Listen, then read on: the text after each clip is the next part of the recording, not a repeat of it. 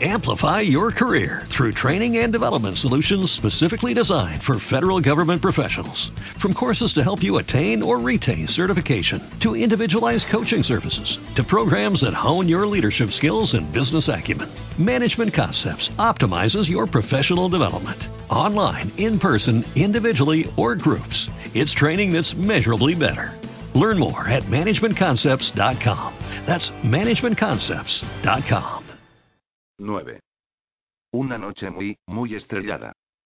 Pronto anocheció, y al final Javier tuvo que dejarme para ir a ver a sus compañeros de habitación.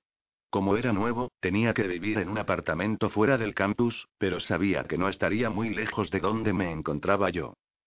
Después del aislamiento que habíamos vivido en la cabaña, me resultaba extraño oír el movimiento y la vida de los adolescentes por los pasillos.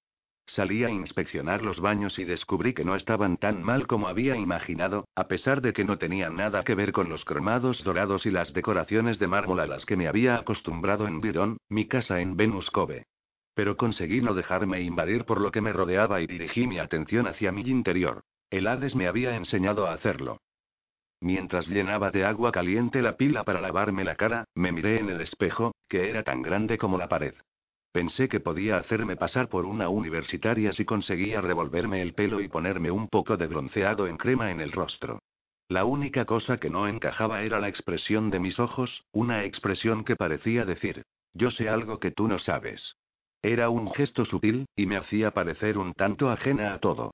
Seguramente, alguien podría malinterpretarla como aburrimiento, mientras que otros podrían pensar que yo era, sin más, una soñadora. A pesar de mis vínculos terrenales, en realidad todavía me sentía ligada a mi vida sobrenatural, y mi alma, mi esencia no era humana. Y eso era imposible de ocultar. Cuando regresé al dormitorio descubrí que Mary Ellen no había perdido el tiempo y ya había invitado a nuestras vecinas a la habitación para que nos conociésemos. Las chicas, Miss y Erin, eran del mismo pueblo, situado cerca de Fort Worth, Texas. También sentían un gran entusiasmo por empezar la vida en la universidad y se mostraban ansiosas por ofrecer una buena impresión. Missy era vivaracha, amante de los Rebels, sonreía todo el tiempo y, según Erin, el único motivo por el que estaba en la universidad era encontrar marido. Mary Ellen decidió en ese momento que íbamos a ser las mejores amigas del mundo y, de inmediato, adoptó la costumbre de entrar en el dormitorio sin llamar a la puerta. Resultó que yo no tenía ningún vestido adecuado para asistir a una fiesta de fraternidades, así que me vi obligada a tomar prestadas algunas cosas de Mary Ellen. Sí, en la universidad, las chicas iban vestidas de cualquier manera durante el día, por la noche se acicalaban concienzudamente. Calzaban tacones altísimos y faldas muy cortas. Mary Ellen me prestó un vestido azul oscuro y unos zapatos altos con tiras de satén. El vestido era muy suelto, y me hacía parecer muy alta y esbelta. El cabello me caía sobre la espalda en rizados mechones de color castaño. Estáis guapísimas, dijo Erin. Conseguiremos que esta primera noche sea memorable. Las chicas pasaron mucho tiempo frente al espejo, arreglándose, y no conseguimos salir hasta después de las 10 de la noche. Para entonces yo ya estaba cansada y con ganas de irme a la cama, pero no estaba dispuesta a admitirlo. Así que me dediqué a retocarme el cabello y volver a pintarme los labios mientras me unía a sus quejas sobre el aspecto. Con este vestido se me ven unos muslos muy grandes. Por lo menos no estás tan blanca como yo, que parezco brillar en la oscuridad. ¿Habéis visto mi foto del carné? Y tendré que llevarla durante todo el año. No consigo evitar que el cabello me quede aplastado, me quejé yo. Las chicas asintieron con complicidad, y Mary Ellen me atacó de inmediato con un bote de laca. Cuando por fin llegamos a Fraternity Row, vi que las casas eran muy bonitas. Nos detuvimos ante una elegante casa blanca de arquitectura sureña que tenía las letras doradas SN en su parte superior. En el porche, unos chicos comían pizza y bebían cerveza sentados en unas mecedoras. Dentro de la casa, una enorme mesa de roble ocupaba el salón y una ancha escalera conducía a los dormitorios y a la sala común. Había universitarios por todas partes. Tumbados en los sofás, charlando en el pasillo, tirados en las camas y en el porche trasero. Debajo de la mesa de billar había un barril de cerveza y unos cuantos vasos de plástico tirados por el suelo, que ya estaba manchado por la cerveza. Resultaba fácil distinguir a las chicas de primer año. Se las veía aterrorizadas, de pie, formando círculos, temerosas de beber e incluso de hablar por miedo a molestar a las temidas chicas de las sororidades. Solamente charlaban entre ellas, y cuando un chico pasaba por su lado, enderezaban el cuerpo y se retocaban el peinado. Esas cosas, que para mí eran insustanciales, eran problemas vitales para ellas. Por un momento me hubiera gustado estar en su lugar. Que la vida fuera así de sencilla. Señoritas, ¿qué tal están? Los chicos del porche se habían dirigido a nosotras con sonrisas encantadoras, y las chicas empezaron a soltar nerviosas risitas mientras se acercaban a ellos. Cuando Javier llegó, parecía una persona completamente distinta. Me había acostumbrado a verle con su actitud defensiva, enfrentándose a los problemas del universo. Pero en ese breve espacio de unas cuantas horas, Javier había cambiado y yo me di cuenta de que se encontraba en su elemento. Llegó con un grupo de muchachos, todos muy elegantes con sus camisetas y sus colonias caras. Estaba claro que esos chicos no tenían miedo, que sabían quiénes eran, a dónde iban, y que tenían una clara sensación de pertenecer a ese mundo. A su paso, los demás dejaban de hablar y los observaban. Ellos iban saludando a sus amigos, como si llevaran allí años, en lugar de unas cuantas horas. Oh, señor, murmuró Mary Ellen, apretándome con fuerza el brazo. Son de primero. Tienes que conseguir que tu hermano nos los presente. ¿Cuál es tu hermano? Miss y Arina estiraban el cuello, ansiosas por distinguirlo. El que va de blanco y, el del pelo rubio. Mary frunció las cejas con expresión traviesa. No. ¿Ese es tu hermano? Missy ahogó una exclamación. ¡Wow! Sí, dijo Mary. Y es un Sigma aquí. Javier nos saludó con la mano y se dirigió hacia nosotras con paso tranquilo. Hola, hermanita me saludó, dándome un leve golpe con el codo en las costillas mientras sonreía a las demás. ¿Qué tal os estáis instalando? Estos son mis compañeros de habitación, Claire y Spencer. No veo ningún parecido, comentó Spencer, observándome con detenimiento. Siempre hemos sospechado que fue adoptada, bromeó Javier. Las chicas estallaron en risas, como si él hubiera contado el chiste del siglo. En ese momento, un chico que llevaba una nevera pasó por delante de nosotros y se detuvo para charlar con los chicos. ¿Queréis algo? preguntó. No, gracias, no bebo, respondí. Miss y aceptaron unas cervezas, pero quisieron verterlas en los vasos para que las chicas de las sororidades creyeran que bebían soda. Tuvimos que esperar un poco, pero, al final, Javier y yo encontramos el momento de escaparnos de la fiesta sin que nadie se diera cuenta. Mientras nos acercábamos a una gran camioneta de color negro, él sacó unas llaves de su bolsillo. Vaya ahí, ¿es que vas a robar un coche? Pregunté. Sí, repuso Javier. La universidad ya me ha convertido en todo un criminal. Javier. Relájate, Beth dijo riéndose. Es mío. Ivy y Gabriel lo dejaron para mí. Ah, ¿sí? Sí. Se sentían mal por el hecho de que hubiera tenido que dejar mi Chevy. Y si tenemos que salir corriendo, no podemos fiarnos mucho de que los rebels nos ayuden. ¿De que nos ayuden? No importa. Vámonos de aquí. Javier arrancó la camioneta y salimos del campus por una carretera de frondosos márgenes.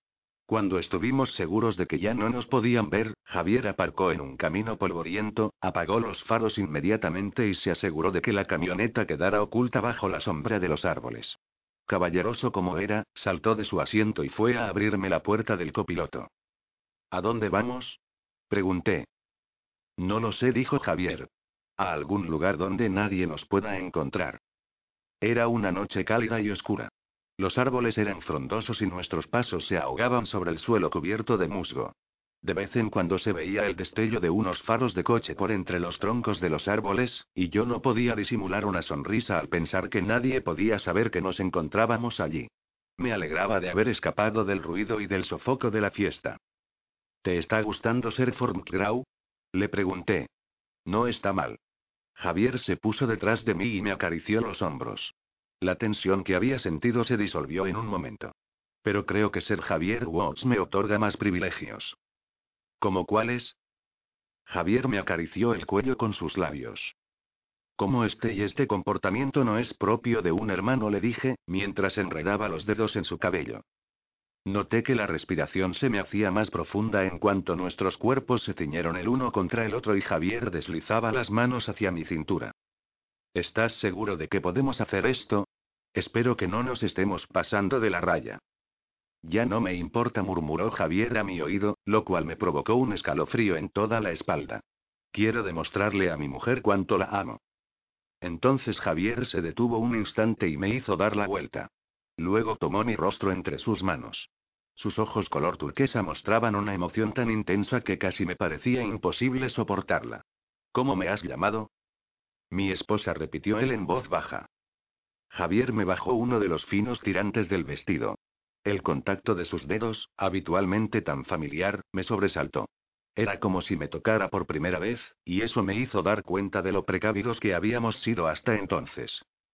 Habíamos conseguido evitar todo contacto íntimo. Pero esa noche, mientras nuestros cuerpos se abrazaban, fui consciente de lo fácil que hubiera sido ceder. No sabía cómo habíamos conseguido evitarlo durante tanto tiempo, cómo habíamos demostrado ser capaces de tanto control. Cómo habíamos podido ignorar la chispa que nacía a cada contacto entre nosotros, ¿Cómo había podido yo fingir que el fuego que sentía en el vientre no existía? Resultaba extraño sentir esa electricidad en el aire y saber que, esta vez, no teníamos que ignorarla. Cogí la mano de Javier y la puse encima de mi pecho para que notara los latidos de mi corazón. Él cerró los ojos, y me pareció que la expresión de su rostro era casi de dolor. A nuestro alrededor, unos majestuosos robles se levantaban hacia el cielo y el delicado perfume del ambiente parecía abrazarnos. Sentir la brisa sobre mi piel enfebrecida era muy agradable y, por un momento, la emoción fue tan intensa que creí que iba a desmayarme en sus brazos. No pasa nada, susurró él. El cielo no va a descargar ninguna lluvia de fuego sobre nosotros. Ahora nuestros pechos se tocaban, y yo sentía latir su corazón y el mío. Javier enterró el rostro en mi cuello e inspiró profundamente. Me pareció que mi cuerpo desfallecía, y él me sujetó entre sus brazos e hizo que me tumbara en el suelo cubierto de musgo. Era tan mullido que pensé que unas sábanas de seda no habrían sido tan suaves. Se puso encima de mí con suavidad y nuestros cuerpos encajaron como si fueran piezas de un puzzle. Entonces supe que nunca más me sentiría como un ser aislado. Por primera vez en mi existencia, tanto angelical como humana, me sentí verdaderamente completa. Mierda exclamó Javier, incorporándose rápidamente y apartándose de mí. ¿Qué sucede? De repente me sentí dolorosamente consciente de mí misma. ¿Había hecho algo mal? Me devané los sesos intentando recordar todos los movimientos que había hecho hasta entonces, pero había estado tan concentrada en el momento que no me acordaba. No tenemos protección. No creí que la necesitáramos. Olvídalo. Lo atraje hacia mí, buscando sus labios. No quería que ese momento mágico se disolviera. Todo había sido tan perfecto hasta entonces. Pero las cosas ya empezaban a cambiar. Javier se resistió con determinación. Beth, no podemos olvidarlo. Tenemos que ser responsables. Suspiré profundamente y me senté en el suelo. Había estado bajo los efectos de un hechizo tan fuerte que mi mente había quedado en blanco. Odié la forma en que esa noche tan perfecta acababa de hacerse pedazos. ¿De verdad tiene importancia? Pregunté. Por supuesto que la tiene. ¿De verdad quieres quedarte embarazada ahora? ¿No te parece que tenemos que resolver algunos temas antes? Javier, probablemente no me pueda quedar embarazada. Tienes un cuerpo humano, Beth me contradijo. Hay una gran posibilidad de que suceda. De acuerdo, asentí. Tienes razón. Hice una pausa, pues se me había ocurrido algo más preocupante. Siempre y cuando no haya otro motivo, ¿y a qué te refieres? ¿Qué otro motivo puede haber? Bueno, hace tanto tiempo que estamos evitando esto que y todavía y, ¿todavía me ves de esa forma? Javier soltó un grudido. ¿Estás loca? Por supuesto que te veo de esa. He tenido que esforzarme mucho para no verte a esa piedra. Levanté la cabeza y lo miré directamente a los ojos. Quiero que me lo demuestres. Beth, por favor, y empezó a decir Javier, pero le puse un dedo sobre los labios para hacerlo callar. No dije. Sin excusas.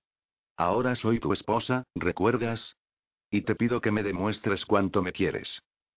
Él me miró a los ojos unos instantes y, luego, con un ágil movimiento, me hizo y me puso encima de su cuerpo. Esta vez su beso fue profundo y directo. A pesar de que, técnicamente, yo no tenía alma, me pareció que las nuestras se fundían. Cada vez que me tocaba sentía un cosquilleo en la piel. Notaba sus músculos tensos y su respiración acelerada. Ese beso pareció durar una eternidad. Nos apretábamos el uno contra el otro mientras el tiempo parecía detenerse. Al final nos separamos. Javier deslizó sus labios por la curva de mi cuello dándome pequeños besos. ¿Todavía te queda alguna duda? murmuró.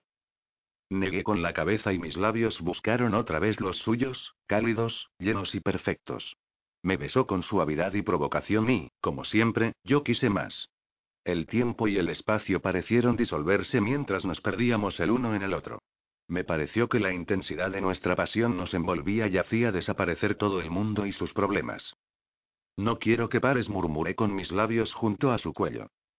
Yo tampoco quiero parar. Se apartó un poco y me miró. Sus ojos turquesa brillaban, hermosos. Esta vez me pareció decididamente absurdo resistir un impulso tan fuerte. Pero ¿y si? No quise terminar la frase por miedo a que Javier volviera a mostrarse tan prudente. Estaba tan excitada que casi no podía pensar de forma coherente. Javier me observó y, al cabo de un momento, dijo. Tendré cuidado. Nuestra primera noche como marido y mujer fue como explorar un mágico mundo subacuático en el cual únicamente existiéramos él y yo. Yo solo percibía su cálida piel en las yemas de mis dedos y el contacto de sus labios mientras exploraban mi cuerpo. El bosque se convirtió en nuestro reino privado, un lugar donde nadie podía entrar. Esa noche todo cobró vida ante mis ojos. Los troncos cubiertos de musgo y los helechos que cubrían el suelo del bosque brillaban con destellos plateados bajo la luz de la luna. El aire parecía estar vivo y bailar a nuestro alrededor ofreciéndonos el dulce aroma de la tierra. Después, cuando abrí los ojos, vi un enorme manto de estrellas que cubría el cielo. Al pensar en esa noche, más tarde, recordaba imágenes sueltas y felices, nunca una secuencia de sucesos. Recordé mi brazo pálido como la piedra apoyado sobre el suelo de musgo. Recordé los dedos de Javier, que recorrían mis hombros y palpaban el sobrenatural pálpito de mis venas. Recordé la camiseta de Javier arrugada en el suelo, y mis manos sobre su suave pecho. Recordé haberme sentido llena como un enorme globo a punto de explotar. Y, por encima de todo, recordé que no habría podido saber dónde terminaba la piel de Javier y dónde empezaba la mía. Cuando un dique se rompe, ¿qué se puede hacer para detener el torrente de agua? Quizás el agua se pueda redirigir, pero nunca podrá volver atrás. Así es como me sentí entonces y, como si el cielo me hubiera quitado un peso de encima, unida a Javier por unos vínculos que ni la muerte podría romper. 10. Desde Dixie, con amor. Cuando me desperté, éramos un ovillo sobre el suelo del bosque, pero era imposible que me sintiera mejor. Estiré los brazos por encima de mi cabeza y me desperecé, disfrutando de la sensación de plácido adormecimiento. Habíamos dormido sin soñar, exhaustos, al pie de un viejo roble mientras una media luna nos vigilaba por entre las copas de los árboles. Suspiré, somnolienta, y observé el cielo, que empezaba a teñirse de tonos rosados. Las colinas eran siluetas oscuras contra el cielo y todo estaba en silencio. Solamente se oía el canto ocasional de algún pájaro. Los seres humanos que vivían en Oxford todavía estaban en la cama y, excepto por el lejano zumbido del tráfico, todo a nuestro alrededor parecía renovado. Me incorporé, apoyándome sobre los codos, y observé a Javier. De alguna forma, me pareció que tenía un aspecto distinto. Su rostro era incluso más hermoso mientras dormía, pues no mostraba ninguna preocupación ni alarma. Yo no estaba acostumbrada a verle esa expresión satisfecha, y deseé que ese momento durara para siempre. No me gusta que me miren mientras duermo, murmuró Javier, cambiando de postura. Todavía tenía los ojos cerrados, pero sus labios esbozaban una sonrisa. Mala suerte, repuse, acurrucándome a su lado. Me gusta mirarte. Además, tendremos que irnos pronto, antes de que la gente empiece a despertarse. ¿Por qué? Javier me miró con ojos brillantes y traviesos. Nadie sabe que estamos aquí. Nos recostamos en el suelo, abandonando toda idea sensata. Esta vez Javier me besó con menos urgencia que antes, pero yo volví a sentir que caía al vacío.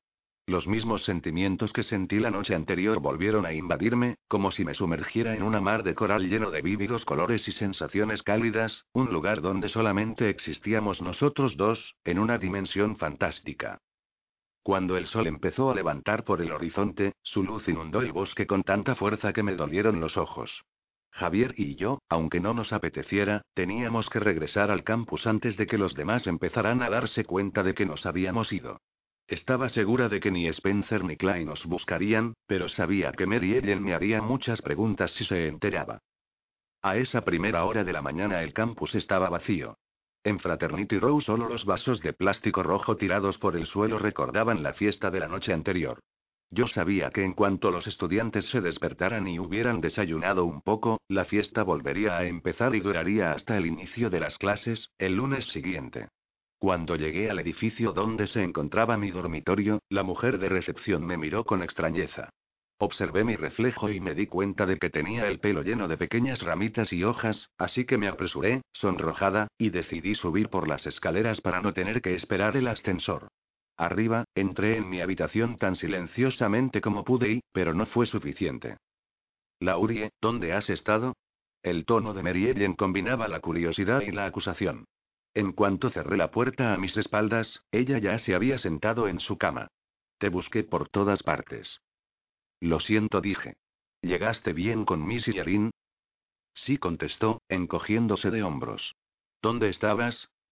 Me encontré con unas amigas del instituto y nos quedamos un rato por ahí. ¿En serio? preguntó Mary Ellen, animada. ¿Quiénes son? Unas chicas de una sororidad, contesté, sin pensar. De inmediato, me arrepentí. Me hubiera dado una bofetada. Mary Ellen abrió mucho los ojos, admirada. ¿Eres amiga de chicas de una sororidad? Pero se supone que no pueden hablar con estudiantes de primer año. ¿Qué sororidad? Preguntó, ansiosa por saberlo. Había cavado mi propio hoyo, pero por suerte sabía cómo salir de él. Pensé en el día en que llegamos y vi con gran claridad mental las letras de las casas, así que dije las primeras que se me ocurrieron. Delta Gamma. Son de DGE. Me sorprendí de lo fácil que me estaba resultando mentir. Te hubiera llamado para que vinieras con nosotras, pero no tengo tu número. Oh. Mary Ellen se mostró decepcionada. Quizá la próxima vez. ¿Ford fue con vosotras? ¿Quién? Pregunté. Eri, tu hermano repuso Mary Ellen frunciendo el ceño, como si quisiera darme un coscorrón en la cabeza. Decir nuestros nombres nuevos en voz alta era como ponerse un vestido nuevo por primera vez. Todavía está demasiado tieso y no resulta cómodo porque no se ha usado nunca. Yo creía que el hecho de ser otra persona quizá me diera una perspectiva de la vida completamente nueva. Pero en lugar de ello me sentía confundida. Por dentro era una persona. Por fuera, otra. Además me preocupaba la posibilidad de decir o hacer algo que destrozara el delicado equilibrio de nuestra actuación. Sí respondí, soltando una carcajada forzada. Lapso mental. No sé dónde estaba Ford, probablemente con alguna chica. Él es así. Mary Ellen fijó la mirada en el vacío y me pareció que podía leer sus pensamientos. Yo podría ser alguna chica. ¿Crees que nos podrías juntar? Preguntó mirándome con ojos de súplica. Esa petición tan directa me dejó un poco sorprendida. De alguna forma, ya esperaba que ella acabara planteándomelo, pero creí que lo haría al cabo de unas semanas, cuando nos hubiéramos conocido un poco más. Pero se había lanzado de cabeza a ello. ¿A ti y a mi hermano? Pregunté. Sí respondió. Parece que conoce a mucha gente interesante, y es muy atractivo y, pero seguramente has oído esto muchas veces. Mira y me senté al borde de mi cama y fingí pensar un poco. No me gustaría que lo pasaras mal. No creo que Ford esté buscando una relación seria. MMMMM. Mary Ellen frunció el ceño y se recostó sobre las almohadas de su cama. Pero yo sabía que no iba a ceder con tanta facilidad. Quizá podamos elaborar un plan, dijo. No se repuse, intentando esquivar el tema. ¿Y si tú le dijeras que él y yo haríamos buena pareja? Él te haría caso.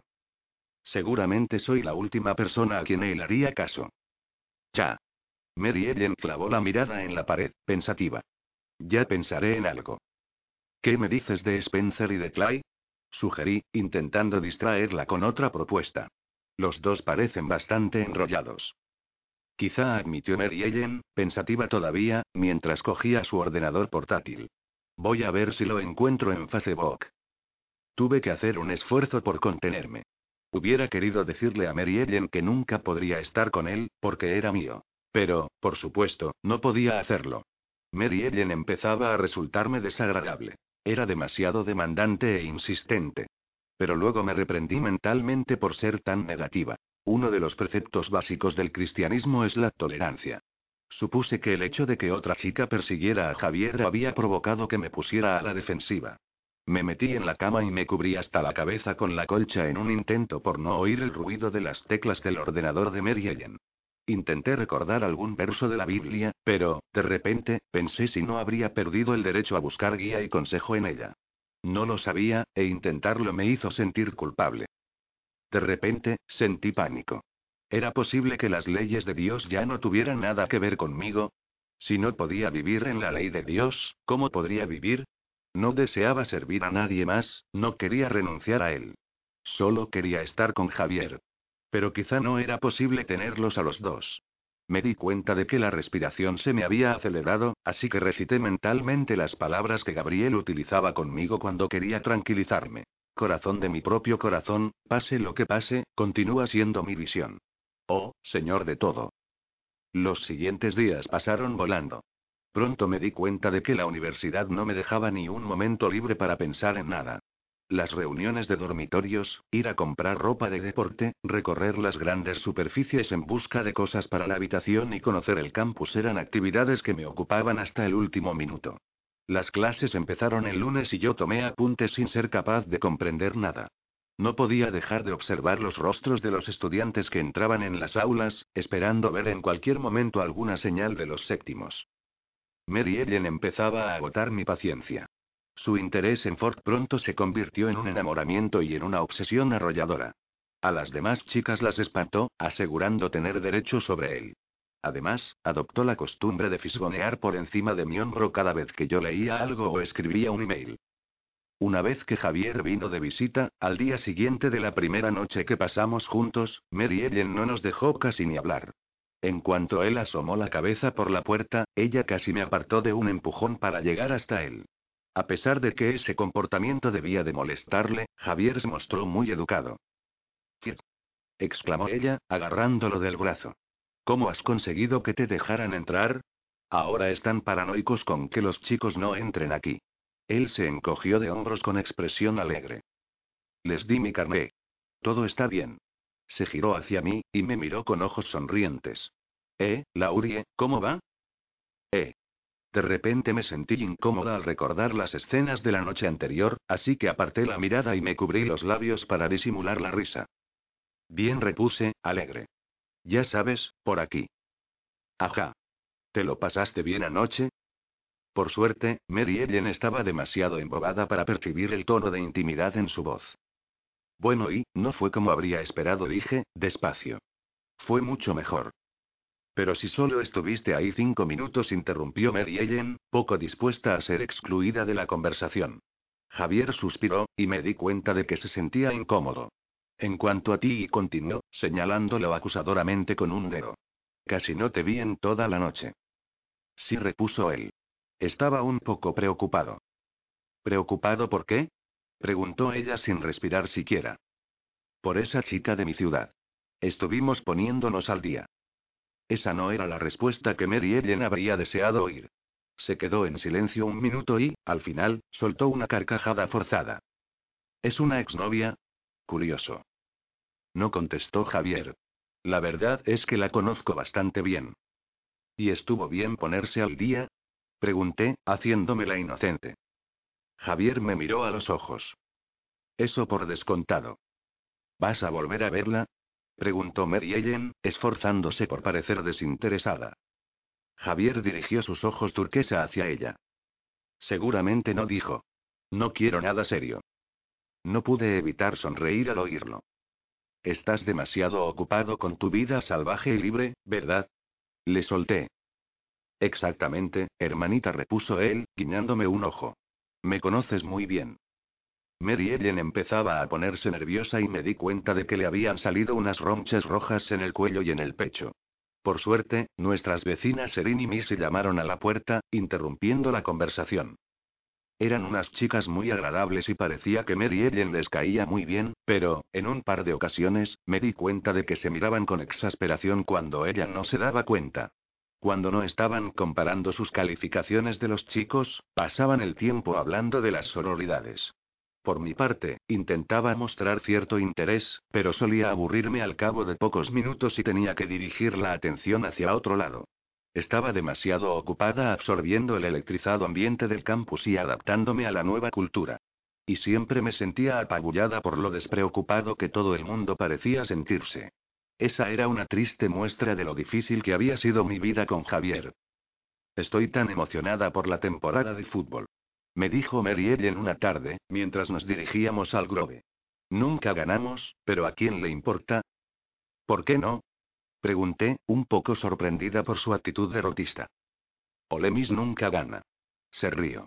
Todo el mundo lo sabe. Pero estoy segura de que tenemos alguna oportunidad. Exclamé, sorprendentemente preocupada por la idea de que mi equipo recién adoptado perdiera. La verdad es que no. Mary Ellen volvió a encogerse de hombros. Bama y Auburn son los que te interesan si quieres ganar los partidos. Un. Quizás este año nuestra suerte cambie. ¿Es que no lo sabes?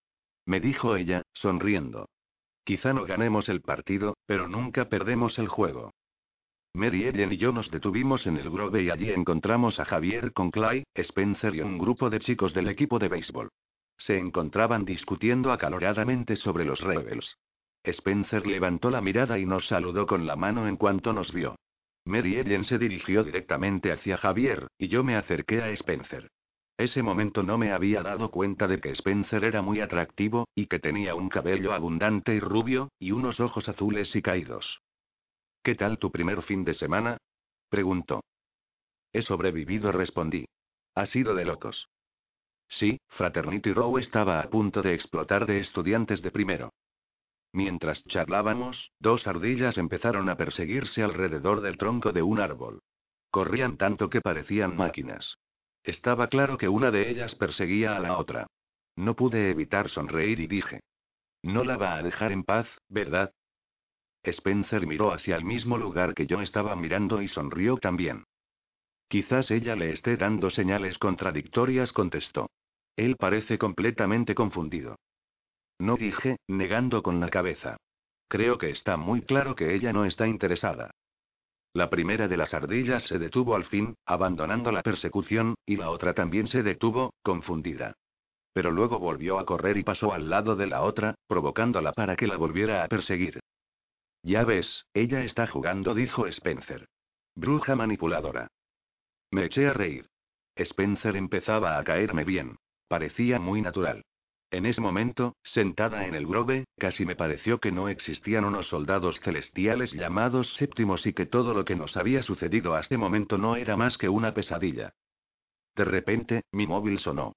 Justo lo acababa de conectar y no había hecho ningún caso de la larga lista de mensajes y llamadas perdidas de mis conocidos, que querían saber dónde estaba. Pero no reconocí el número.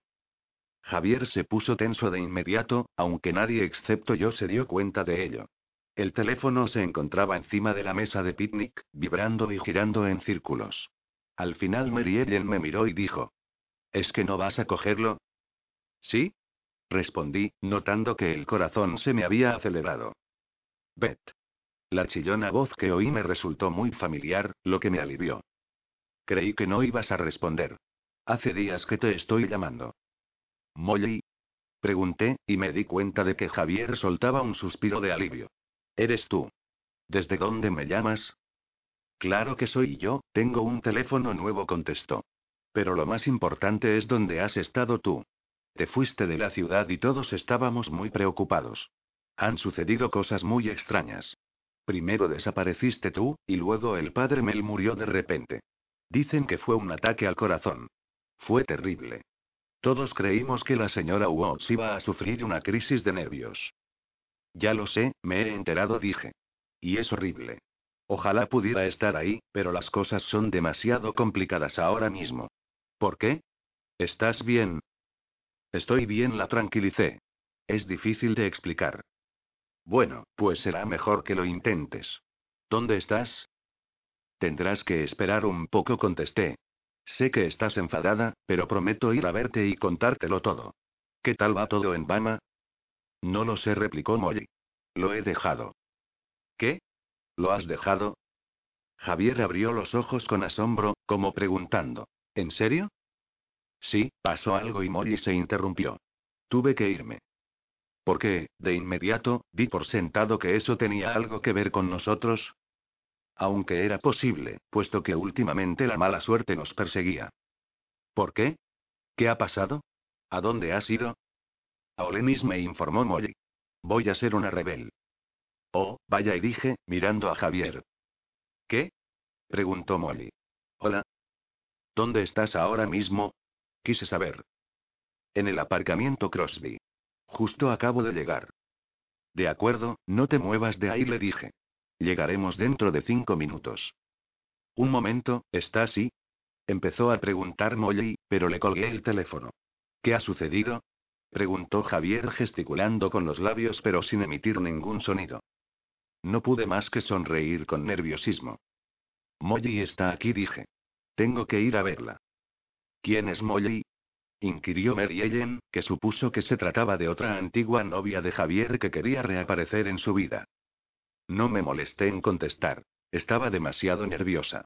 Tenía que encontrar a Molly de inmediato y explicarle cuál era la situación antes de que viera a alguien y nos delatara sin querer. Voy contigo. Javier se puso en pie y Mary Ellen tiró de su brazo para que volviera a sentarse. ¿Por qué tienes que ir tú? Javier se la sacó de encima como quien aparta a un niño mimado y me siguió de inmediato hasta el edificio donde se encontraba mi habitación. Yo tenía tanta prisa por encontrarme con Molly que casi corría. ¿Por qué se había ido de Alabama? ¿Se habrían presentado allí los séptimos y habrían querido interrogarla? Envié un mensaje mental a Gabriel y a Ivy para que estuvieran cerca en caso de que necesitáramos su ayuda. Los cuatro llegamos al mismo tiempo, y encontramos a Molly de pie al lado de su coche. Gabriel e Ivy se pusieron a su lado, como protegiéndola. Molly no había cambiado. Los mismos ojos azules e infantiles. La misma nariz respingancia. Solamente llevaba su móvil de color rosa y un bolsito a juego. Molly. La abracé con fuerza. Me alegro tanto de que estés bien. Sea lo que sea lo que haya sucedido, lo siento, y ahora ya no tienes por qué tener miedo. Nos encargaremos de ello. Sí asintió Gabriel, inquieto. Nos aseguraremos de que estés protegida. Dinos qué es lo que ha sucedido y quién ha ido a buscarte, dijo Ivy. ¿Qué te han hecho? preguntó Gabriel. ¿Qué dijeron? Molly se llevó las manos a la cintura y nos miró con atención. ¿De qué estáis hablando? Entonces me di cuenta de que Molly no parecía ni asustada ni nerviosa en absoluto. ¿Quieres decir que los séptimos no te han encontrado? ¿Quiénes? Molly me miró, perpleja. Aparte de estar muy enfadada contigo, todo va bien. Molly dijo Gabriel, clavando sus ojos plateados en ella, si todo va bien, ¿qué demonios estás haciendo aquí? Tuve que marcharme, se limitó a responder. Gabriel frunció el ceño con expresión preocupada. ¿Y podemos saber por qué? ¿Es que tuviste problemas? No contestó ella. Me enamoré. Por un momento, el rostro de Gabriel se ensombreció, pues recordó el enamoramiento de Molly del año pasado y la tensión que esa situación produjo. Pero ella no estaba pensando en Gabriel en ese momento. Me di cuenta por la manera en que lo miraba. Era evidente que había conseguido dominar su antigua obsesión y ahora podía mirarlo de manera directa y generosa. Estaba claro que ya no tenía las mismas expectativas que antes. ¿Has cambiado de universidad por un chico? exclamó Javier, que no percibió mi señal para que mostrara un poco más de tacto. ¿Es que te has vuelto loca? Pero Molly estaba demasiado emocionada para ofenderse, y se limitó a soltar un suspiro de condescendencia dirigido a Javier. No por un chico, sino por el chico. ¿Y quién es? Pregunté. Se llama Wade Harper, y es un junior. Va a ser médico, y el curso que se imparte aquí en Olemis es más especializado, o algo así. ¿Y te ha pedido que vinieras con él? inquirió Javier. Me daba cuenta de que estaba preocupado por el hecho de que Molly hubiera tomado una decisión tan seria sin pensarlo bien. No te preocupes. Él quiere que yo esté aquí. Cuando se lo dije, se emocionó mucho. Estoy impaciente porque lo conozcáis. Es el mejor. Nos alegramos por ti, Molly dijo Ivy. Gabriel no dijo palabra, pero mantenía el ceño ligeramente fruncido. Gracias, dijo ella con una gran sonrisa. ¿Te puedo dar un consejo? preguntó mi hermana. Por supuesto. Tómate tiempo con ese chico. El tono de voz de mi hermana expresaba un verdadero afecto. No quería que Molly volviera a sufrir. Oh, pienso hacerlo, repuso Molly. Soy yo quien le pone freno a él, ¿os lo podéis creer? Él ya habla de tener niños y de todo lo demás. Es súper respetable, va a la iglesia y todo eso. Suena bien, dije yo, sonriendo. Es un chico muy serio. Dejó su fraternidad porque le quitaba tiempo de estudio, y no le gusta en absoluto salir de fiesta. Pero ya me estoy ocupando de esto último. Eh, ahora mismo he quedado con él en el Unión. ¿Por qué no venís todos? Nosotros no podemos quedarnos, dijo Gabriel. Bueno. Beth, tú vas a venir, ¿verdad? Hace una eternidad que no nos vemos. Molly pareció reparar en que Javier también estaba allí, dirigiéndole una rápida mirada, dijo. Puedes venir, si quieres. Y rápidamente entrelazó su brazo con el mío acaparando toda mi atención. Eri, Molly, tengo que decirte unas cuantas cosas antes de que vayamos. Sí asintió ella. Por ejemplo, ¿a dónde fuiste durante la graduación y por qué no has contestado a ninguna de mis llamadas? Es complicado, respondí. Nos hemos casado. No puede ser. Molly soltó un chillido de emoción y yo la hice callar de inmediato. No lo hicisteis. Sí, lo hicimos, intervino Javier. Pero ahora viene lo mejor. No se lo puedes contar a nadie aquí porque todo el mundo cree que somos hermanos. Molly parpadeó repetidamente, confundida. ¿Cómo? Le di unos golpecitos en el brazo y añadí. Es una historia muy larga. Te la explicaré por el camino. Un momento. Molly meneó la cabeza, incrédula y se detuvo en seco. ¿Os casasteis y no me invitasteis a la boda? Javier volvió la cabeza para mirarla, y luego intercambió una mirada con mi hermano y mi hermana. Nos alegramos de tenerte de vuelta, Molly dijo por toda respuesta. Me di la vuelta y vi que Gabriel aún estaba ante el coche de Molly. Tenía las manos dentro de los bolsillos y, a pesar de que estaba un poco lejos, vi que todavía tenía el ceño fruncido. Nunca le había visto esa expresión a mi hermano, y no supe si la estaba interpretando bien. Quizás eran imaginaciones mías, pero me pareció que se sentía un poco perdido. 11. Hola, forastero. Cuando llegamos a la Unión, Javier se separó un momento de nosotras y se fue a charlar con unos amigos que estaban sentados alrededor de una de las mesas. Yo no los conocía, ni sabía cuándo los había conocido, pero él siempre se comportaba de forma tan segura y confiada que la gente parecía gravitar a su alrededor y buscar siempre su compañía. Molly y yo nos detuvimos ante el mostrador de las ensaladas. Así que hay recién casados y jugando a los hermanitos. Debe de ser divertido, bromeó. Es un rollo, confesé, sin hacer caso de su tono. Supongo que ni siquiera os podéis dar la mano. Eso no es lo peor. Lo peor son las demás chicas. Me doy cuenta de cómo lo miran. Pero eso no es nada nuevo. Javier siempre ha hecho perder la cabeza a las chicas. Molly, aquí hay muchas chicas. Sí asintió Molly. Y las estudiantes de Olemis fueron las más votadas en el concurso de las más atractivas del país. Gracias por decírmelo, ironicé. Me tranquiliza mucho. Vamos, no te preocupes, por eso me quiso animar Molly. Javier nunca ha mirado a otra. ¿Por qué tendría que hacerlo ahora? Bueno, algunas de ellas son, de verdad, guapas y normales, respondí. Seguramente Javier se habrá preguntado más de una vez si no habría sido más sencillo haber elegido a una de ellas en lugar de a mí. Él no piensa eso. Estás paranoica. Me gustaría que no fueran tan descaradas, ¿sabes? Es que le babean encima, y eso me pone furiosa. Exclamé, apretando los puños sin darme cuenta. Bueno, no puedes culparlo a él por eso. En cuanto empiece a mostrar interés en alguna de ellas, entonces te daré permiso para enojarte. Es verdad, asentí. ¿Qué te ha hecho ser tan sabia de repente?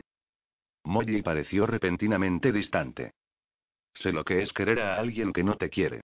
Sé cómo mira Javier a esas chicas. No las ve. ¿Y cómo lo sabes? Porque una persona me miró exactamente de la misma manera una vez. No necesité preguntarle a quién se refería. Todavía me dolía pensar en la tristeza que Molly había sentido con respecto a mi hermano. Yo había intentado advertirla, pero no había escuchado mis consejos. Habían pasado meses, pero me di cuenta de que la herida todavía estaba sensible. ¿Y cómo estás ahora? Pregunté, sin atreverme a pronunciar su nombre. Con respecto a Gabriel. Fue difícil superarlo, admitió Molly, observando el mostrador de las ensaladas con un detenimiento exagerado. Pero ahora estoy con Wade. ¿Qué ha cambiado? Un día me di cuenta de que me había convertido en una persona desesperada y patética, explicó Molly. No quiero ser así. La vida es demasiado corta para desperdiciarla amando a alguien que no te corresponde. Y cuando Wade apareció, supe que él sería una buena influencia para mí. Wow, pareces muy madura, apunté, tomándole un poco el pelo. ¿Quién eres? ¿Me estás diciendo que antes era inmadura? No diría inmadura, exactamente, y, más bien alocada. Molly fingió escandalizarse. Bueno, pues ahora soy aburrida y estable. Eso está bien, pero ten cuidado, Molly, por favor, repuse. No te precipites y hagas algo de lo que luego te vayas a arrepentir. Si este chico es tan bueno como dices, deberías poder tomarte tu tiempo. Oh, no tienes por qué preocuparte, afirmó Molly, con ligereza. Wade no es así, ni siquiera cree en el sexo antes del matrimonio. Lo físico no es verdaderamente importante para él. Dice que todo eso puede esperar. ¿De verdad? Mi sorpresa era auténtica. No parecía ser el tipo de chico por el que Molly se pudiera sentir atraída. En realidad, parecía como y, bueno, como Gabriel. Y deseé que Molly no estuviera intentando encontrar un sustituto para mi hermano, simplemente. ¿Y tú también lo crees? Pregunté. Creo que he cometido muchos errores, contestó Molly. Wade me ha estado enseñando en qué me he equivocado hasta ahora. Él me comprende de verdad. ¿Qué es lo que comprende? Todo dijo Molly soltando un suspiro. Le he contado todo mi pasado, y él lo acepta. Entre nosotros no hay secretos. Supongo que no le hablaste de mí, ¿verdad? No me gustó tener que hacerle esa pregunta, pero tenía que asegurarme de que Molly no había perdido tanto la cabeza por ese chico como para haber contado nuestro secreto de familia. No, bromas. No quiero que crea que estoy loca. Es un alivio. En ese momento vi que dos chicas, con el pretexto de ir a buscar unas patatas fritas, se dirigían hacia donde se encontraba Javier. Una de ellas, al pasar por su lado para llegar hasta el mostrador, lo rozó. Oh, oh, dijo Molly. Empieza la competición. Mi amiga bromeaba, pero aquella situación me incomodaba. Sencillamente, no lo soportaba. Y, para ser totalmente sincera, empezaba a sentirme insegura. Esas chicas eran impresionantes, con sus reflejos rubios y sus piernas largas y bronceadas. Ya las conocía. Eran el tipo de chicas que estaban bien relacionadas, que conducían un Lexus y que se iban a esquiar en invierno. Ocupaban un lugar importante en Olemis, y me di cuenta de que no les costaba entablar conversación con Javier y los demás chicos. A pesar de la distancia a la que me encontraba, mi sensibilidad auditiva me permitía captar partes de la conversación. Estaban hablando del primer partido de la temporada.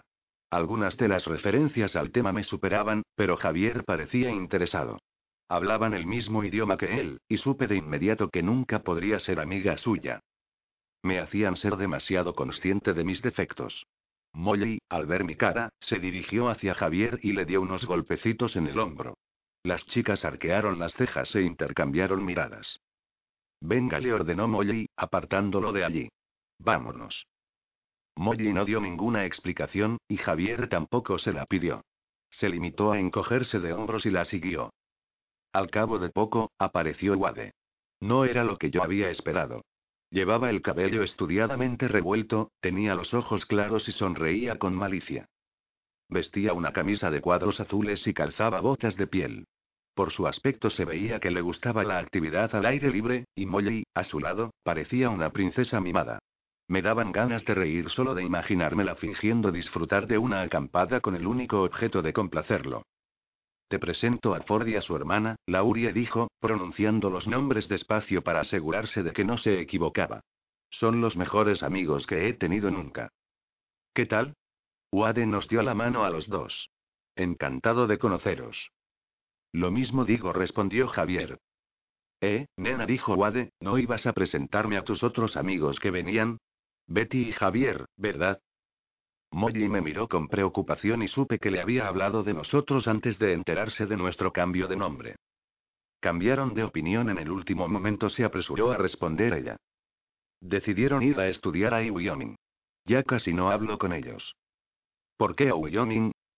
Preguntó Wade con expresión de desconcierto. No sé. Molly se encogió de hombros. El aire puro y todo eso. De todas maneras, ¿qué importa? No dijiste que ella era tu mejor amiga. Insistió Wade. Ahora estamos en la universidad, replicó Molly con descaro. Todo ha cambiado. Wade no parecía convencido, pero Javier intervino discretamente para cambiar de conversación.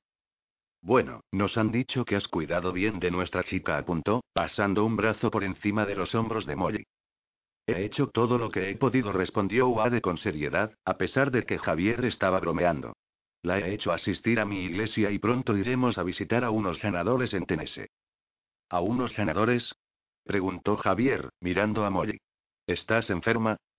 Molly abrió la boca para hablar, pero Wade respondió por ella. No físicamente dijo.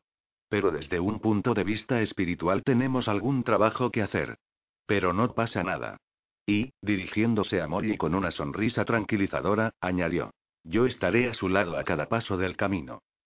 Molly lo miró como si él fuera su salvador y se acurrucó bajo su brazo. ¿Qué clase de trabajo? preguntó Javier, receloso. Todos estamos enfermos, hermano, respondió Wade, seguro de sí mismo.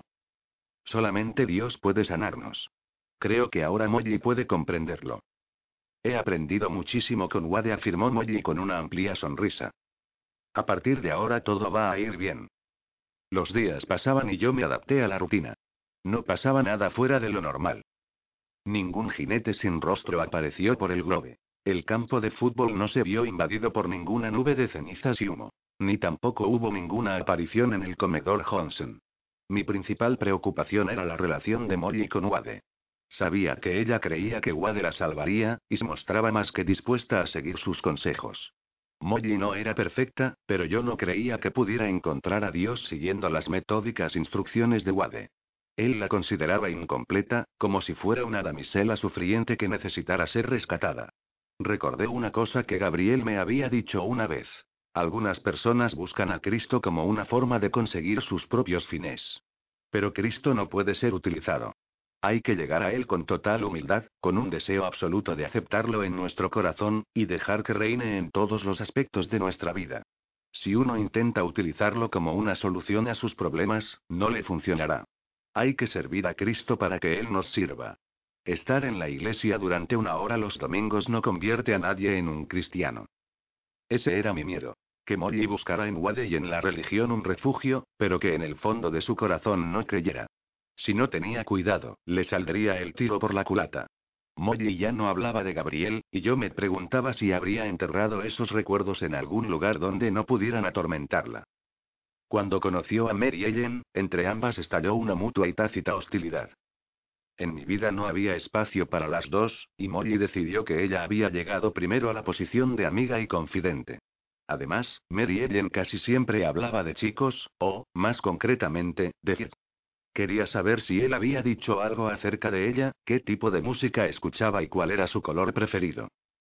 Poco le faltaba para pedirme un mechón de su cabello, para guardarlo debajo de la almohada.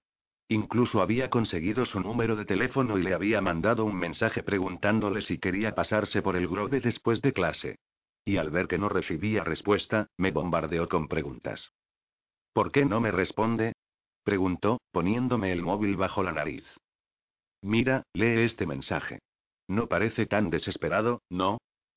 No, está bien, repuse, dándole un manotazo para apartar el móvil y deseando que esa conversación terminara. Entonces, ¿por qué no me responde? No lo sé, dije, frunciendo el ceño. Quizás esté ocupado. Haciendo que... Siempre lleva el móvil encima. Nunca había conocido a alguien que se negara a captar las indirectas hasta ese punto.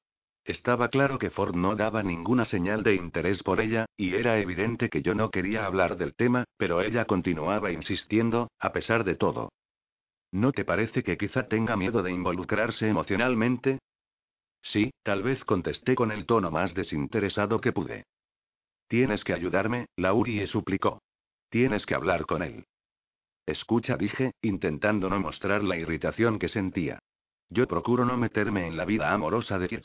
Además, ningún chico haría caso de su hermana en ese tema. Intentaba pasar el menor tiempo posible en el dormitorio. Me resultaba demasiado cerrado y claustrofóbico, y a menudo encontrábamos los lavabos sucios de vómito. Después de haber vivido en Virón casi durante toda mi vida en la Tierra, esto era un duro encuentro con el mundo real de los adolescentes y con sus costumbres. Además, procuraba evitar a Mary Ellen siempre que podía. Y las veces que me encontraba, me era imposible librarme de ella y, fuera cual fuera el tema de conversación, ella siempre encontraba la manera de hablar de Cid. Mary Ellen no era la única chica que me causaba problemas. Pronto me tuve que enfrentar a una situación peor. A las tres semanas del primer semestre, Javier conoció a Peyton Wynne. Peyton era perfecta en todos los sentidos, y asistía a la misma clase de biología que Javier. Procedía de una buena familia, era miembro de las Delta Gamma, una devota cristiana, una estudiante sobresaliente y, de vez en cuando, complementaba sus ingresos trabajando como modelo para Abercrombie Fitch. Su currículo era impresionante, y se decía que era candidata al título de Miss Olemis. Había recibido distinciones por su trabajo caritativo y por su participación en la vida del campus. Era la clase de chica con quien yo hubiera trabado amistad y, si no le hubiera pedido a Javier que la acompañara a una cena de gala. Un viernes por la tarde, mientras estábamos sentados en el grove, Peyton se acercó a nosotros. ¿Eh, Javier, que había estado jugueteando conmigo con el pie por debajo de la mesa, dejó de hacerlo en cuanto oyó su voz. Los dos nos volvimos y la vimos allí, de pie, con la mochila colgando de su hombro cómodamente. Hasta el último de sus largos y rubios cabellos estaba en su sitio, y se la veía fresca como una rosa a pesar de la densa humedad del ambiente. No era justo. Se suponía que no sudar era una ventaja mía. He saludó Javier con calidez. ¿Cómo te va?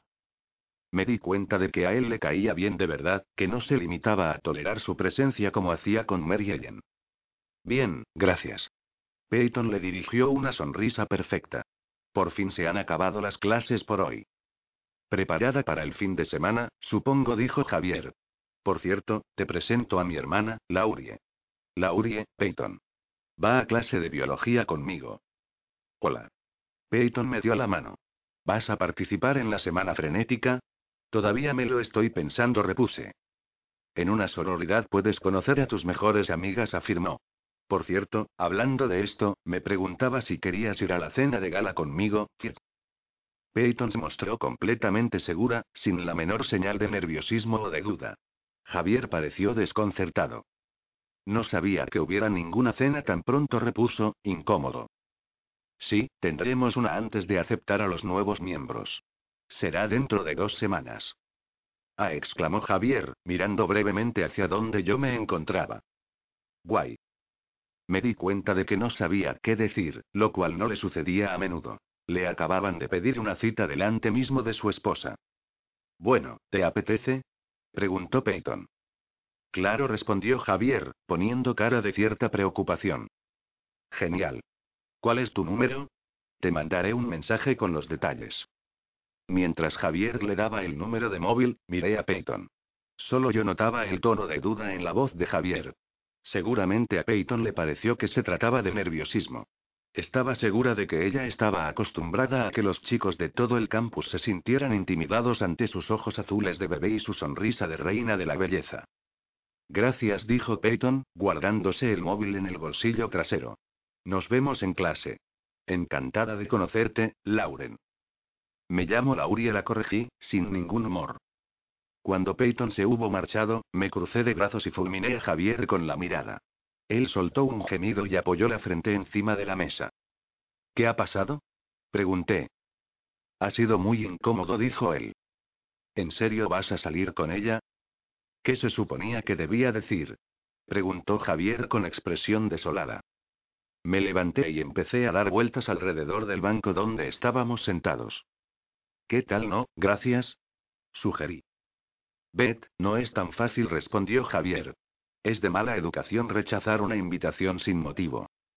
Es de mala educación pedir para salir a un chico casado, repliqué, hincando la punta del zapato en la tierra con gesto de frustración. Eso no es justo. Ella no sabe y da igual. No me cae bien. Venga, dijo Javier. Es una chica simpática. Esto no es culpa suya. ¿No habrías podido ponerle una excusa? Insistí. Podrías haberle dicho que estabas ocupado, o que estarías fuera. Cualquier cosa. Me quedé en blanco. Javier levantó ambas manos en un gesto de rendición. Lo siento. Uf bufé, sentándome a su lado con rigidez. Esto no va bien. Ya sabes que yo nunca haría nada, dijo Javier. Deberías confiarlo bastante en mí y saberlo. Yo confío en ti, dije. Pero estás dando un mensaje equivocado. Lo sé, admitió Javier. Y no sé cómo salir de esto. Para empeorar las cosas, al final de ese día todo el mundo se había enterado de que Ford y Peyton irían a la cena de gala de otoño juntos. Mary Ellen me mandó un mensaje devastador. F. Y Peyton van juntos a la cena. ¿Cómo ha sido? Me han dicho que puede ser una auténtica zorra cuando quiere. Él no podía decir que no. No hice caso. Aunque yo no es que fuera, precisamente, un miembro del club de fans de Peyton Wynn, tampoco me gustaba que Mary Ellen necesitara hablar mal de ella para tranquilizar su ego. Por otro lado, los chicos no dejaban de felicitar a Javier. Bien hecho. Spencer le dio unas palmadas en la espalda a Javier cuando regresó a su apartamento. Es una chica fantástica. No me gustaba que todo el mundo se comportara como si los dos fueran pareja. Esto también es bueno para ti, Laurie dijo Clay. Tardé un momento en darme cuenta de que se refería a mí. ¿Y por qué? Pregunté con sequedad. Peyton puede echarte un cable para entrar en DG, dijo. Y es una modelo fantástica. Eso es verdad, intervino la novia de Clay, de cuyo nombre no pude acordarme. Peyton Wynne es todo lo que una quiere ser como mujer. Ella te tomará bajo su ala protectora. Genial, repliqué, esforzándome por no poner cara agria. Estoy impaciente. 12. Una hermana retorcida. A partir de ese momento, por las noches dormía de forma intermitente. Soñé con la boda de Peyton y Javier, llena de invitados felices y de ramos de flores, tal como debía ser una boda, y no como la nuestra, con anillos improvisados y un cura muerto. Toda la familia de Javier había acudido a la celebración, y el padre de Peyton acompañó a su hija hasta el altar. Mary Ellen también se encontraba allí, y no dejaba de tirar de mi manga ni de llorar porque Javier no reconocía su presencia. Luego, el sueño cambió y Wade pidió a Molly en matrimonio. Ella aceptó sin vacilar, y él la condujo hasta una pista de baile. Molly bailaba encima de los pies de él, y el chico la conducía como si fuera una muñeca de trapo. Los movimientos de mi amiga no eran los suyos propios, y su cabeza se bamboleaba como el de una marioneta rellena de paja. Molly me miró con ojos vacíos, como si me atravesara con la mirada. Durante todo el sueño sentí un picor peculiar en la nuca, como si me hubiera salido un sarpullido, una reacción alérgica a causa de algo o de alguien que había en la habitación. Empecé a dar vueltas en círculos, buscando esos ojos que parecían esconderse en la oscuridad, pero solo pude vislumbrar brevemente una figura que desapareció al instante. Eso fue un momento antes de despertar y verlo. Era un séptimo, pero no era como los demás. Llevaba puesta una máscara de acero que le cubría el rostro, y unos guantes de piel sin dedos. La máscara tenía una hendidura a la altura de la boca y dos agujeros en los ojos, pero a través de ellos solo vi negrura. Me pareció oír su respiración áspera, a pesar de que me encontraba a cierta distancia de él. Y tuve la extraña sensación de que ya lo conocía. El sueño me dejó inquieta, y durante todo el día no pude evitar mirar hacia atrás todo el tiempo, temerosa. Mientras Javier estaba en clase, Ivy y Gabriel vinieron a darme noticias.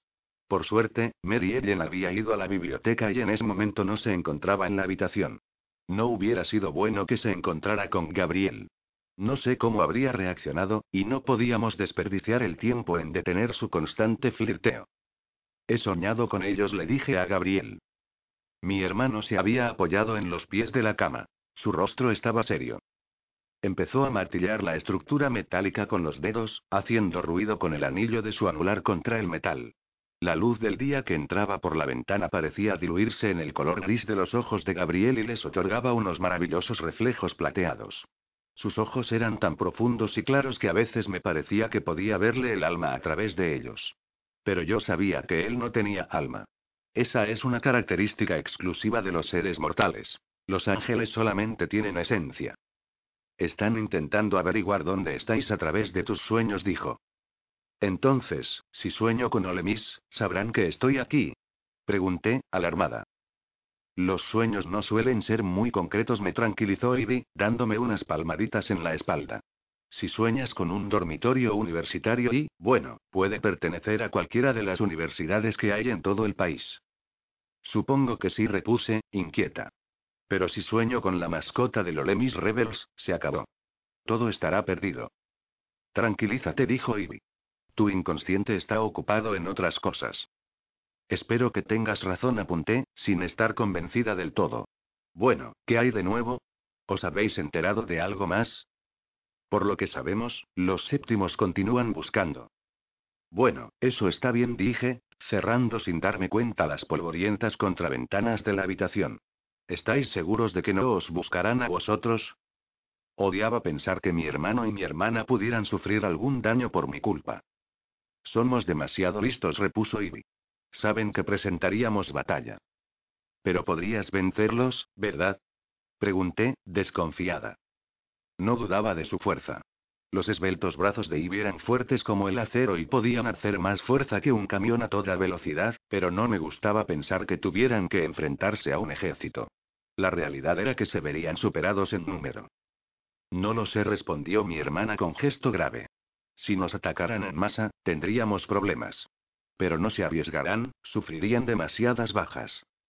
Así que continuamos igual. Pregunté, aliviada de no tener que empaquetar de nuevo nuestras escasas pertenencias personales y salir huyendo tan pronto. De momento, sí contestó Gabriel. Hemos intentado ponernos en contacto con el conclave para informarlos de lo que están haciendo los príncipes. Quizá puedan detenerlos o, por lo menos, limitar sus poderes. ¿Y nuestro padre? ¿Dónde está? Pregunté, sin aliento. Atareado, dijo Ivy, mirando a Gabriel con nerviosismo.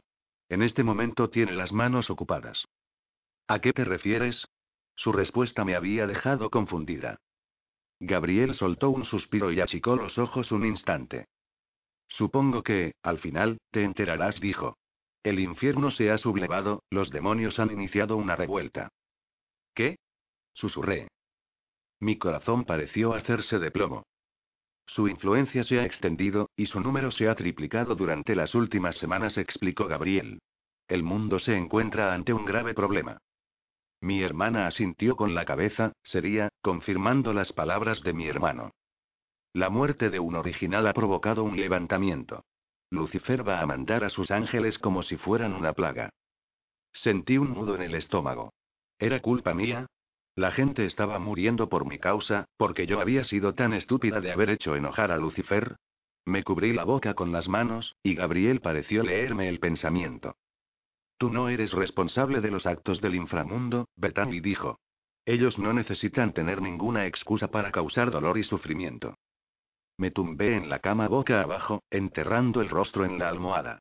Deseaba poder esconderme hasta que todo hubiera terminado. No me moví hasta que noté que Gabriel me tocaba el hombro con suavidad. Recuerda, no fue tu mano la que mató a Jaque, me dijo. Fue la mía. Pero sus palabras no me consolaron mucho.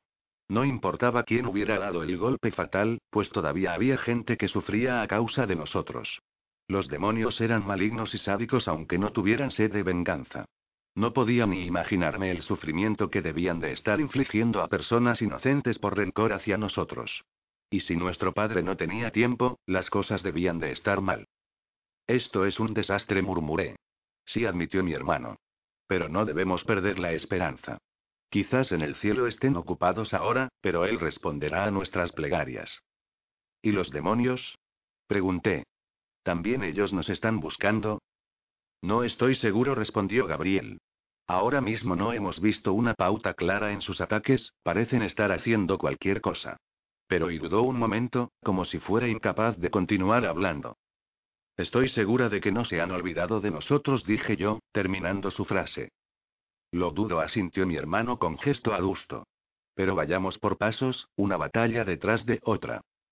Cuando Ivy y Gabriel se hubieron marchado, quise encontrar a Javier de inmediato, pero primero tuve que escapar del acoso de Mary Ellen, que había regresado al dormitorio y se mostraba tan efervescente y dramática como siempre. ¿A dónde vas? preguntó, saltando de la cama y pegándose a mí. A ver a una amiga, dije, alerta.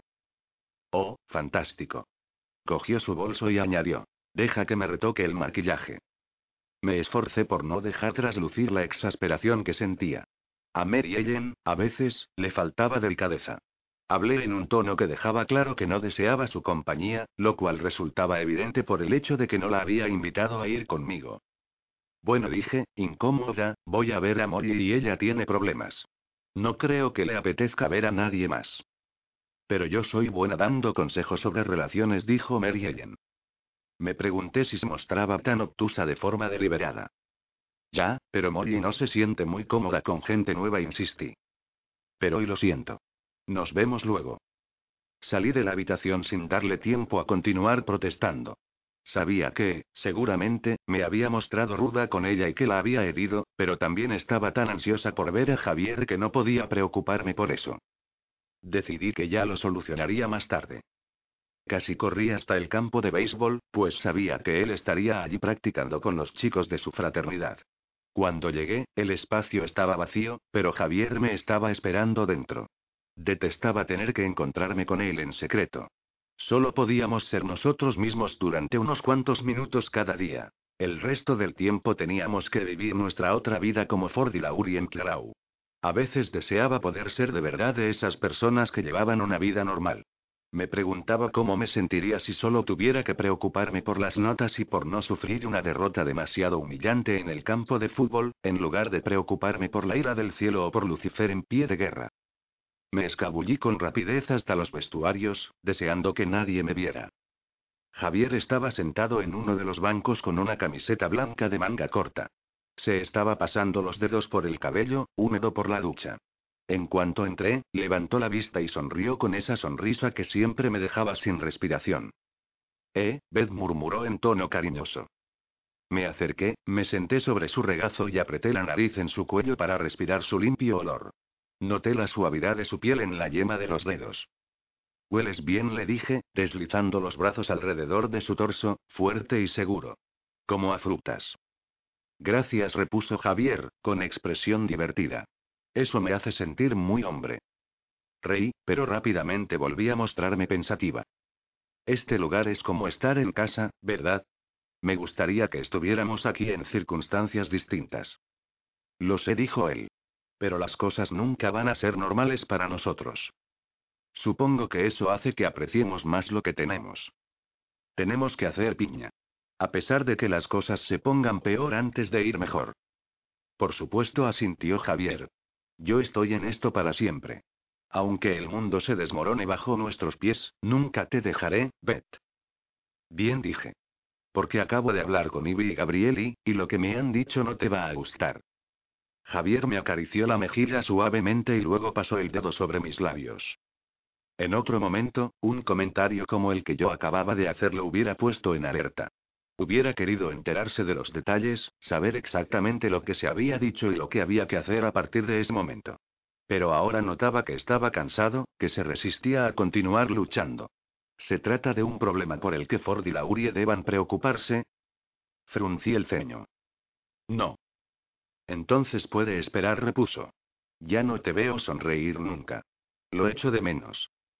Asentí con la cabeza y la levanté para mirar sus brillantes ojos color turquesa, que siempre estaban chispeantes, como si se estuviera riendo de un chiste privado que no quisiera contar a nadie más. Pero ahora tenía una expresión de cansancio. Ahora mismo no quiero que seamos Ford y Laurie, dije. ¿Y si intentamos ser nosotros mismos? Volvamos a ser como éramos al principio, antes de que nada de esto sucediera. Regresemos a esa noche en la playa, en Venus Cove, la noche de la hoguera. Javier y yo recordábamos esa noche claramente. Fue cuando yo salté del acantilado y desplegué las alas en el aire. A pesar de que esa fue la confesión que más me asustaba hacer en el mundo, ambos nos sentimos completamente cómodos después. Nos habíamos tumbado el uno al lado del otro y habíamos permanecido sobre la arena horas enteras. Al final de ese día ambos sabíamos que estábamos hechos para estar juntos. Ni siquiera el enojo de mi hermano y de mi hermana habían conseguido acabar con el cálido sentimiento que me invadió esa noche. Y a pesar de que Javier ya me resultaba alguien muy familiar, todavía lo admiraba. Era mi príncipe encantado que había salido de las páginas de un cuento de hadas y que había llenado mi mundo de color.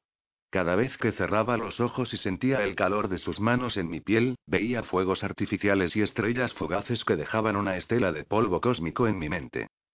Levanté la cabeza y froté la nariz contra su barbilla. Él se inclinó hacia mí y el contacto de sus labios en mi oreja me hizo cosquillas y me provocó escalofríos de placer en toda la espalda. Deseaba ver en él al despreocupado chico de 18 años otra vez, y no al hombre apesadumbrado por las calamidades del mundo. Deslicé las manos hacia arriba y entrelacé los dedos sobre su nuca. El calor de su cuerpo me inundó. Nuestros labios se unieron y sentí una conocida corriente de energía embriagadora. Mi campo de visión se llenó de fuegos artificiales. Esas sensaciones siempre eran muy intensas, sin importar cuántas veces le besara. Javier me rodeó la cintura con los brazos y me atrajo hacia sí. Luego tomó mi rostro entre sus manos y los dos nos perdimos en ese mundo en el cual solamente existíamos él y yo, un mundo que estaba fuera del tiempo y del espacio. Estábamos tan concentrados que no oímos los pasos procedentes de fuera hasta que fue demasiado tarde.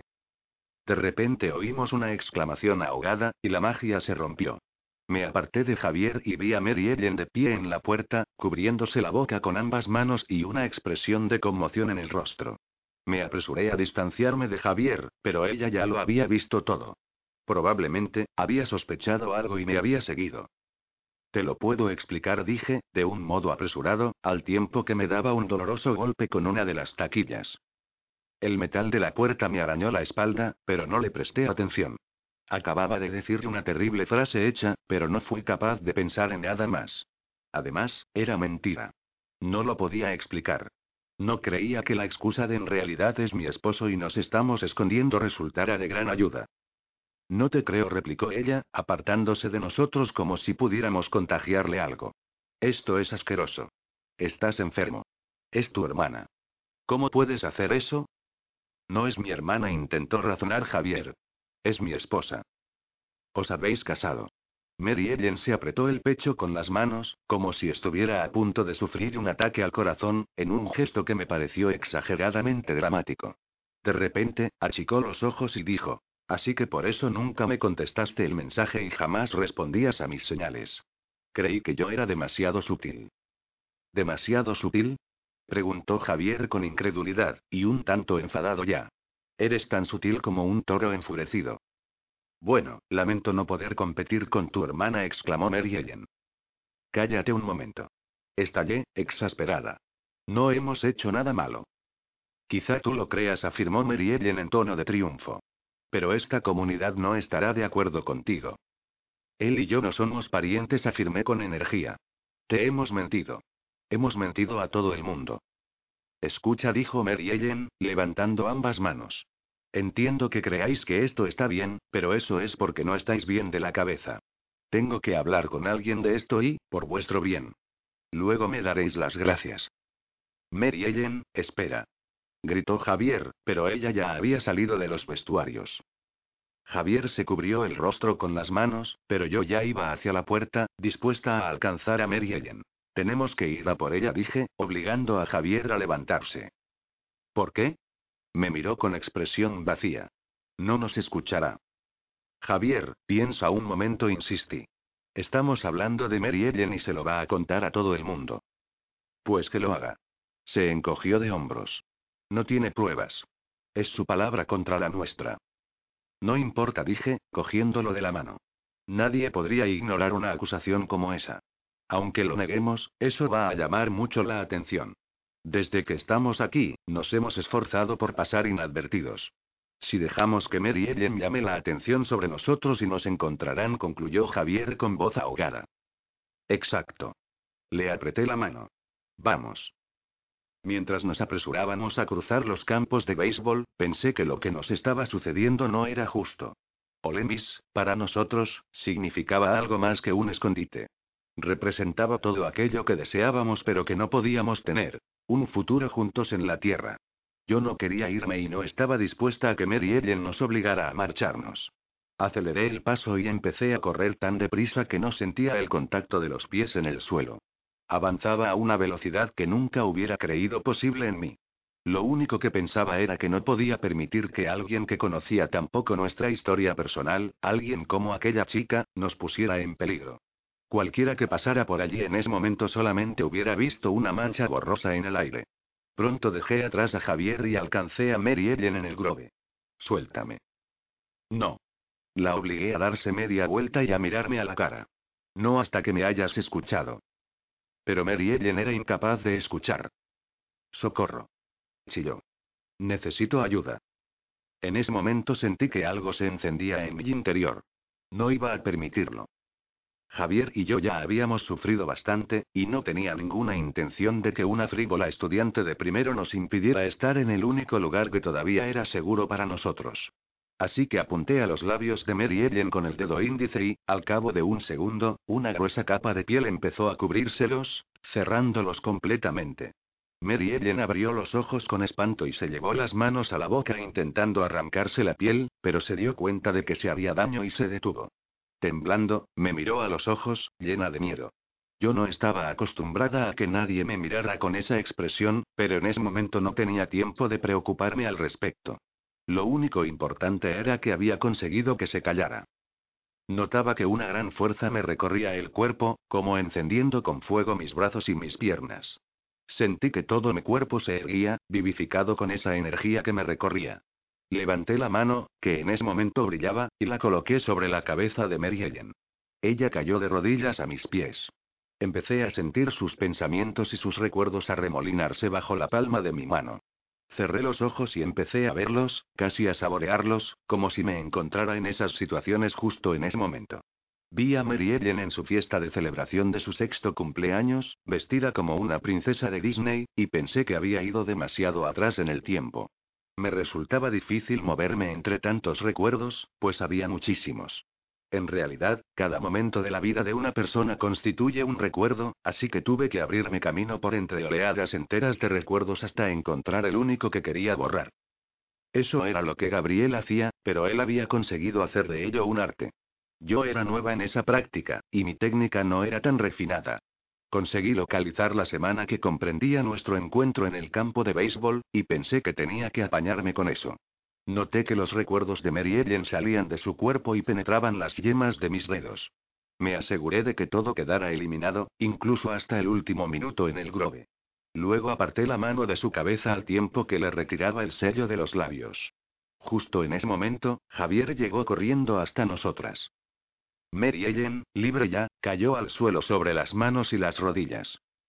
Eh. Dije, agachándome para ayudarla. ¿Te encuentras bien? Mary Ellen se puso en pie, temblorosa y con una gran expresión de desorientación en el rostro. ¿Cómo he llegado hasta aquí? preguntó. Estaba en el dormitorio. Creí que era por la mañana y me di cuenta de que el último recuerdo que conservaba era el de haberse levantado por la mañana para ir a clase. Javier me miró, preocupado. Yo no le hice caso y puse mi mano sobre la frente de Mary Ellen. Creo que has pillado algo. Será mejor que te llevemos de vuelta a la habitación. ¿Qué estáis haciendo los dos aquí? preguntó, aunque todavía estaba un poco mareada. Estábamos dando un paseo y te hemos encontrado, expliqué. No deberías ir por ahí, sola, a estas horas de la noche. Pero yo no y Javier la sujetó para ayudarla a caminar, y Mary Ellen pareció olvidarse de lo que estaba pensando en ese momento. Vamos, dijo Javier. Te llevaremos a la habitación. Seguro que mañana te encontrarás mucho mejor. No me encuentro bien, dijo Mary Ellen de repente, como si Javier no hubiera dicho nada. Gabriel me había dicho una vez que intervenir en los recuerdos de una persona les provocaba dolor de cabeza o náuseas. Lo sé, repuso Javier. Laurie tiene razón. Seguramente has pillado algo. Mañana por la mañana te llevaremos al centro de salud. De acuerdo, gracias. Mary Ellen dio unos inseguros pasos en dirección a los dormitorios, pero enseguida cayó de rodillas y vomitó al pie de un viejo roble. Javier la cogió a tiempo de que no se hiciera daño, y yo le recogí el pelo para que no se ensuciara. Mary Ellen emitió un gemido. Debía de resultar inquietante encontrarse de repente vagando sola en la oscuridad y no tener ni idea de cómo había llegado hasta allí. Todo va a ir bien, dijo Javier, que le había puesto una mano en la espalda para reconfortarla, y otra en la barriga para evitar que cayera hacia adelante. Pero me miró con ojos acusadores. ¿Era necesario? Me susurró al oído mientras ayudaba a Mary Ellen a ponerse en pie. En otras circunstancias, me habría sentido culpable por lo que había hecho, pero, en ese momento, al ver la cara de alarma de Mary Ellen y sus ojos temerosos, no sentí nada. Sí, era necesario, pensé. He hecho lo que era necesario para protegernos. Ya empezaba a pensar como mis hermanos, que se preocupaban menos por las personas que por las situaciones en general. Si Mary Ellen hubiera continuado gritando y hubiera contado lo que había visto, Javier y yo hubiéramos tenido serios problemas. Miré a Javier a los ojos con expresión decidida y contesté. Sobrevivirá. Eso fue lo único que me limité a decir. Amplify your career through training and development solutions specifically designed for federal government professionals. From courses to help you attain or retain certification, to individualized coaching services, to programs that hone your leadership skills and business acumen, Management Concepts optimizes your professional development. Online, in person, individually, or groups, it's training that's measurably better. Learn more at managementconcepts.com. That's managementconcepts.com.